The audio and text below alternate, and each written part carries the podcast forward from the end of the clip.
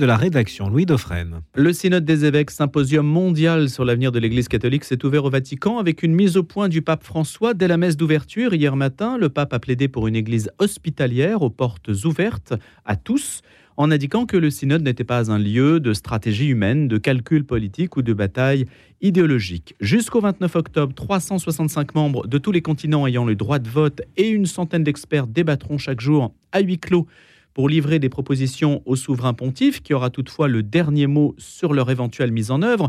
On va essayer justement d'analyser les choses. Comment ces débats s'organisent-ils? Dans quel état d'esprit? Et j'ai le plaisir d'être en direct de Rome avec le père Christophe Théobald, jésuite, prêtre, théologien de renom, expert donc à cette première session du synode des évêques sur la synodalité et qui est l'auteur d'un nouveau concile qui ne dit pas son nom avec un point d'interrogation, c'est important, le synode sur la synodalité, voie de pacification et de créativité. Cet essai est publié aux éditions Salvator. Le père Christophe Théobald, je le dis en deux mots, est licencié de philosophie, docteur en théologie de l'Université de Bonn, docteur honoris causa de l'Université de Laval, de l'Université catholique de Louvain, de l'Université de Fribourg, prix théologique des Salzburger Hochschulwochen en 2014, euh, en Autriche donc, professeur émérite de théologie fondamentale et dogmatique aux facultés jésuites de Paris. Il a été rédacteur en chef des recherches de sciences religieuses. Tout cela explique aussi qu'il soit convoqué par le pape François pour alimenter ces débats à huis clos. Bonjour Père Christophe Théobald. Oui, bonjour euh, Louis Dufresne. La première question que je vous pose, c'est comment tout simplement vous êtes-vous préparé vous-même à ce synode, ce marathon intellectuel? Oui, euh, j'étais déjà dans la commission théologique depuis deux ans du synode, donc j'ai pu aussi participer un peu à la genèse, je dirais, des textes et du processus. Ça, c'est, je dirais, une première chose. Alors ensuite, je dirais, euh, pour moi, ce qui a été très important, c'est la préparation locale, parce que je suis pas mal engagé dans le Limousin, où je passe beaucoup de temps dans le diocèse de Limoges et où je rencontre beaucoup de gens. Et donc, j'ai vécu un peu, je dirais, le, le, processus synodal dans sa première phase, je dirais, sur place. C'était un peu mon laboratoire intérieur et personnel pour mieux comprendre ce qui est en train de se passer. Alors ensuite, évidemment, je dirais, il y a eu des sous-commissions. Euh, par exemple, une sous-commission à laquelle j'ai participé qui a été très importante.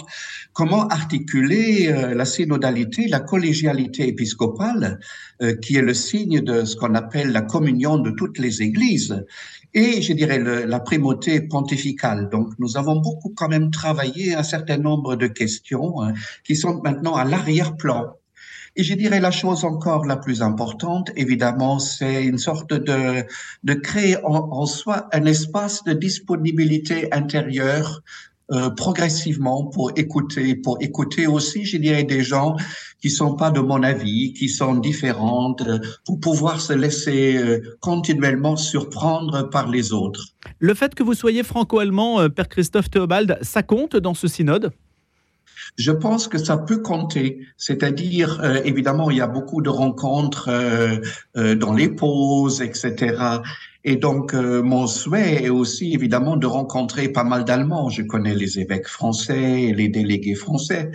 Mais de connaître un peu comment, je dirais, les, mes, mes compagnons allemands, je dirais, apportent quelque chose de spécifique à partir du chemin synodal. Donc, ça compte évidemment aussi. Hein. Mais je dirais, il y a beaucoup de langues ici. Il y a cinq langues officielles. Donc, c'est une sacrée gymnastique qu'il faut faire quotidiennement. Est-ce que vous avez une feuille de route de la part du pape François?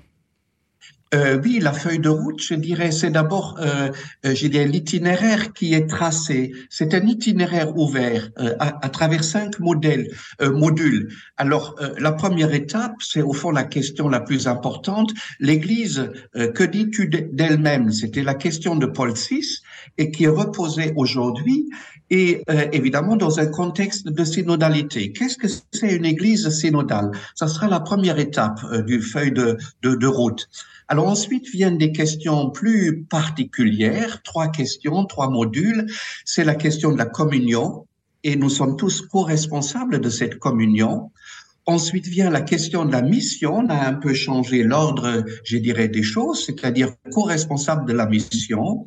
La quatrième étape, euh, peut-être la plus attendue par un certain nombre de gens, c'est-à-dire c'est la question de la co-responsabilité et du gouvernement euh, euh, même de l'Église. Et après, il y aura encore une cinquième étape, je dirais toute la dernière semaine, pour euh, tirer un peu, je dirais, des fils et de, de il ne s'agit pas de prendre de décisions cette fois-ci, évidemment, mais je dirais que les questions soient déjà un peu clarifiées, les tensions soient là. Je dirais, euh, c'est ça la, feuille de route du, du pape François. Quelle organisation personnelle nécessite la participation au débat? Comment s'organise une journée type d'un expert du synode? Oui, alors euh, les, les, pour le moment, les experts ne participent pas, je dirais, au groupe euh, au petit groupe, je dirais. Aujourd'hui, c'est une journée de petits groupes, euh, c'est-à-dire ce matin et cet après-midi. Donc, c'est ce qu'on appelle l'exercice de la conversation dans l'esprit. Et donc, il, y a, il faut regarder un peu, sans doute, aurez-vous des images de, de la salle euh, synodale, c'est la salle euh, Paul VI. Vous avez une multitude de 36 tables avec 12 personnes, plus une personne qui anime et les experts sont à l'arrière-plan, voyez, parce qu'il y a un peu un risque, évidemment, que les théologiens imposent euh, d'une certaine manière leur idée, parce que nous avons beaucoup travaillé toutes ces, toutes ces questions. Et euh, au fond, notre art euh, consistera à, je dirais, à lever les trésors de ce que nous allons entendre. Et donc, ces trésors vont être fixés dans des textes par les petits groupes. Ils vont être ensuite discutés dans l'assemblée euh, euh, par tous. Et ensuite, ils vont revenir redescendre dans les petits groupes, les 36 groupes, et euh, il y aura des textes. Et nous, nous allons, je dirais, recueillir les textes, ce sont des groupes linguistiques, et nous allons les travailler, je dirais, en faire des synthèses si c'est possible, relever les tensions, peut-être les perles qui, vont venir. Et d'abord, je dirais, dans des groupes francophones. Moi, je serai avec des collègues francophones. Euh, il y aura les italophones, les anglophones, etc. Et après, nous, dans une commission, nous allons mettre tout ça ensemble pour aboutir, je dirais, à, des textes. Et ça veut dire, Père Christophe Théobald, que tout au long du synode, vous suivez un même groupe ou des groupes linguistiques euh, que, que, vous observez, que vous suivez dans la durée. Vous ne butinez pas, vous ne suivez pas euh, plusieurs groupes en même temps et vous pourriez, avec les interprètes par exemple, suivre plusieurs langues. Non, non, non. C'est-à-dire, on peut évidemment, je dirais, dans les assemblées, hein, euh, tout le monde est présent et tout le monde écoute tout. Et il y a un système de traduction simultanée qui est assez remarquable. Et donc, chacun peut, il y a les cinq langues officielles et il y a les traductions. Et donc, il y a toute une série d'allocutions, évidemment, de discours. Euh, il y a des synthèses, déjà des petits groupes. Et donc, ça, on l'entend évidemment tous et on prend des notes et, comment dire, on se fait un peu une image précise de ce qui est en train de se passer. C'est ça l'enjeu du travail des, experts. Et il y a une autre fonction, les groupes peuvent effectivement demander tel théologien pour leur donner un petit conseil sur telle ou telle question un peu particulière. Et quand la journée est finie, Père Théobald, qu'est-ce que vous faites euh, intellectuellement parlant? Vous reprenez vos notes, vous essayez de dire tiens demain je vais écouter plutôt cet aspect-là, je vais les conseiller dans tel ou tel sens. Est-ce que vous êtes interventionniste ou plutôt en distance, en arrière-plan comme vous l'avez dit? C'est-à-dire, on est d'abord en arrière-plan, au moins pendant les premières parties, les premiers modules. Et euh, moi, le soir, comment dire, pendant un certain temps, je, je relis évidemment tous mes notes. J'essaye de voir quelles sont les lignes qui, euh, qui se dégagent. J'ai déjà commencé de, de faire cela. Je note des, des petits événements, des, des conversations que, que j'ai eues. Et je prends un long temps, je dirais, de prière et d'adoration pour euh, laisser tout ça se déposer intérieurement. Je me Il n'y a pas de théologie sans, sans, ce silence euh, euh, intérieur. Je me permets de euh, simplement sur la présentation médiatique du synode, je voulais savoir si par rapport à, l'expression mini-concile, puisque vous-même vous en faites un titre à votre essai, ce qui est quand même fort hein, quand vous dites, c'est le titre choisi aux éditions Salvator, le, le titre de votre ouvrage euh, mini-concile, un nouveau concile qui ne dit pas son nom, c'est quand même euh, un, choix, même s'il y a un point d'interrogation, c'est un choix éditorial que vous faites là. Oui, bien sûr, je fais ici un choix parce que, je dirais, ce genre d'événement est une première depuis le Concile Vatican II et nous fait sans doute entrer, je dirais, dans une nouvelle phase de, euh, de, de réception. Évidemment, juridiquement, ce n'est pas un concile. Mais en même temps, je dirais la méthode, euh, la manière de procéder, euh, d'abord, je dirais, de, est tout à fait essentielle, c'est-à-dire la capacité de s'entendre sur un plan universel le plus large possible. Et le fait que le pape François n'a pas uniquement euh, euh, fait élire des évêques dans cette assemblée, mais qu'il y a quand même 70 personnes euh, non évêques et 56 femmes, c'est un signe extrêmement important que la synodalité, comme dit le pape lui-même, est quelque chose de constitutif de l'Église. Et c'est peut-être la seule manière, au fond, de se mettre, de se mettre d'accord, euh, c'est-à-dire d'accéder à un consensus qui maintient les différences entre les différentes églises locales et à l'intérieur des églises locales. Et donc là, il y a quand même une démarche un peu conciliaire, même si cela n'a pas le poids euh, juridique, évidemment, qu'un concile général euh, de l'Église latine. Le rôle des experts au concile et au synode, c'est comparable, Père Théobald? C'est pas tout à fait comparable. Euh, la différence est importante, je dirais d'abord ça.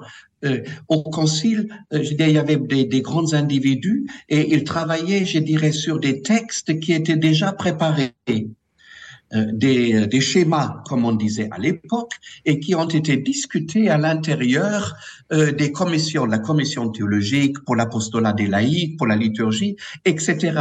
Et donc c'était un travail d'amendement et de réécriture à partir, au fond, de ce qui arrivait de l'Assemblée, les discours des évêques. Alors ici, on est dans une modalité de conversation. J'insiste beaucoup là-dessus, avec un mmh. élément de débat euh, au Concile, on était encore dans une euh, dans une culture de débat. Aujourd'hui, je dirais, on est davantage peut-être dans une culture de conversation, avec, je dirais, des risques énormes, c'est-à-dire que les arguments disparaissent.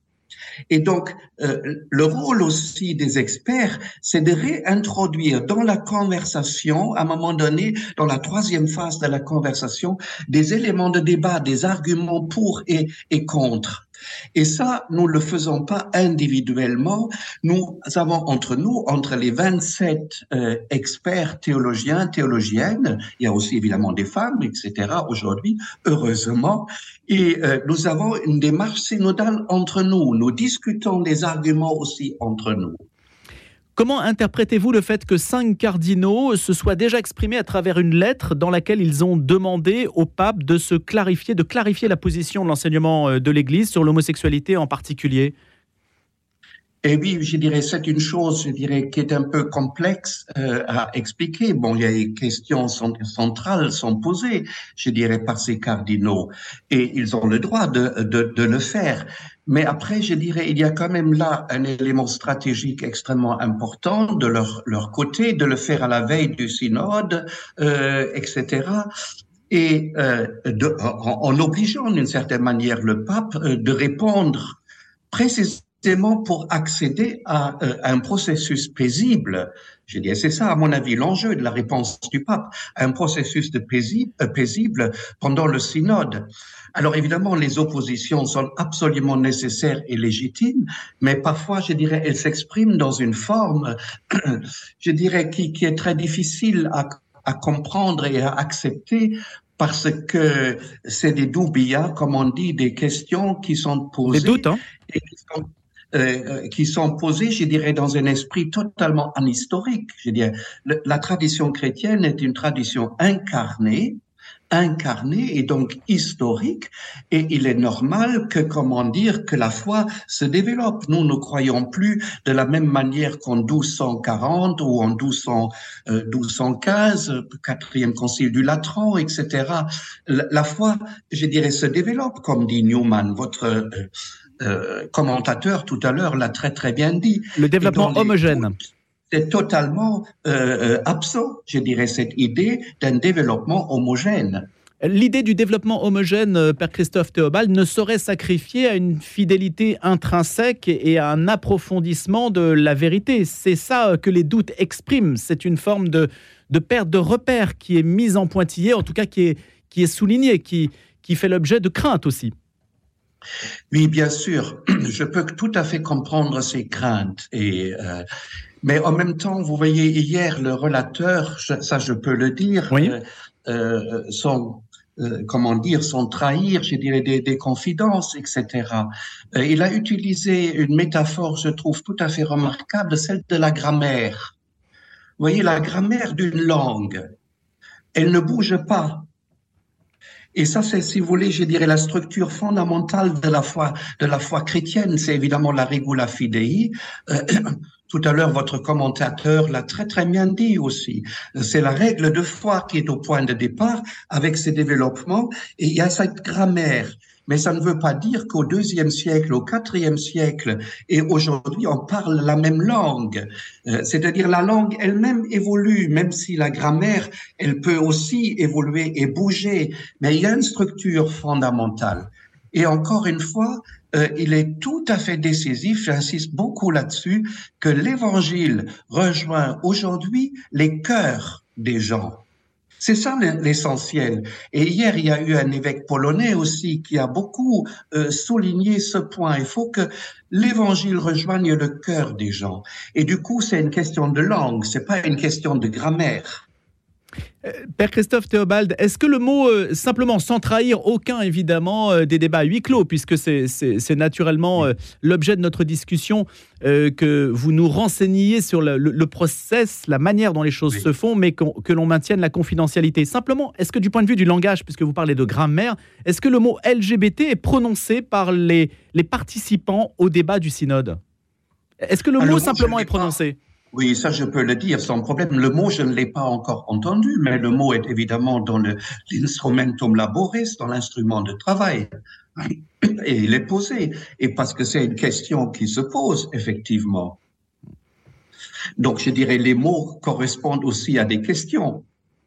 Les femmes au synode participent-elles euh, du débat sur l'ordination des femmes? Est-ce qu'il y a une symétrie entre ce débat et les personnes qui, qui pourraient le porter? Écoutez, je dirais là, on entre, je dirais, un peu dans les détails. Oui. On n'y est pas du tout pour le moment. C'est-à-dire, c'est sans doute une question qui va arriver euh, à partir du deuxième module. J'ai expliqué tout à l'heure la série des modules. Pour le moment, on est dans la question euh, qui est maintenant, qui a été introduite hier soir. Euh, euh finalement, Église synodale, que dis-tu d'elle-même, de, de toi-même hein? Le mot synodal, aujourd'hui, euh, s'est invité dans le débat public. Il reste pour beaucoup de chrétiens peut-être encore un peu une interrogation un petit peu vague, à plus forte raison quand il y a le, le, le doublon synode sur la synodalité. Est-ce que c'est oui. un langage compréhensible par nos contemporains? Vous avez dit tout à l'heure, il faut être compris de son époque. Est-ce qu'avec un langage de cette nature-là, on est compris de son époque?